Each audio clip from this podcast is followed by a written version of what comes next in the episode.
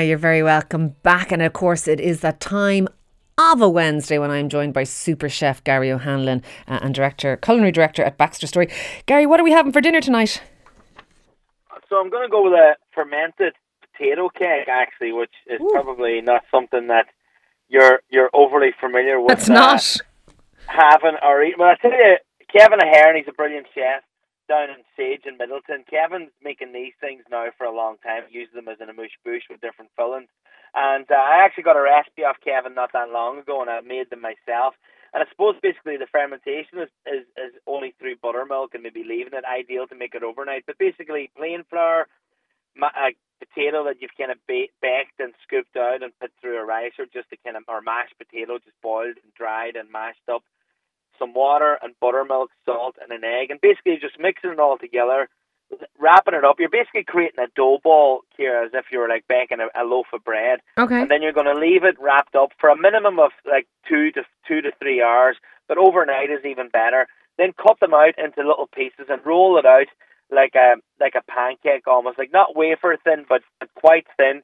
Cut them with like a three and a half inch cutter. Or what I've done is I put like a, a small saucer over them and put around a saucer, and then pan frying a little bit of vegetable oil, and I finish them with a little bit of butter, and then you can almost fold them up.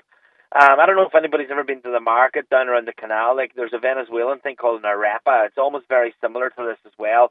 And I filled them with anything from like a, a, a curried pulled lamb with Puy lentils and a little bit of yogurt, Ooh. or you can use hot smoked salmon with a horseradish mayonnaise and a little bit of watercress anything at all. But you basically pan fry them, blend them up, put a long sort of skewer through them or a cocktail stick through them, and you almost have this little pouch, and they sit beautifully on, on, on the plate.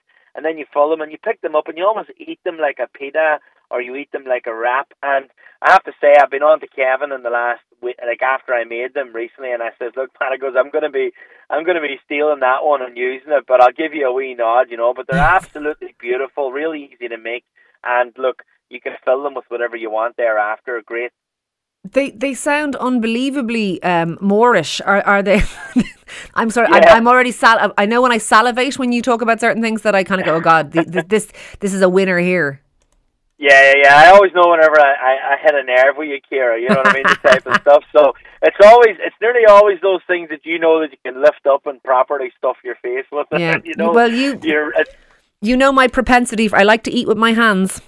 Yes, exactly. And this is absolutely one of the best things that you can do as far as eating with your hands because you know you just fill them up. And honestly, they could not be easier. So if anybody's on the Sage Midleton Twitter page now, they'll be hitting up Kevin for that recipe because it's it's well worth it's well worth giving a rattle to, you know. All right, look, it sounds divine and uh, uh and delicious, and thank you for that, Gary. And we'll talk to you uh, again next week. You're, you're not coming tonight, are you?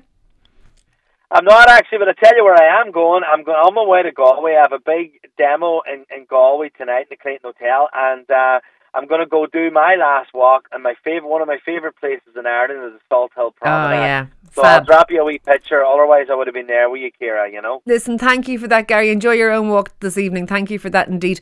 Um, I'm afraid that's all we have time for. Gary, will, of course, be back with us next week.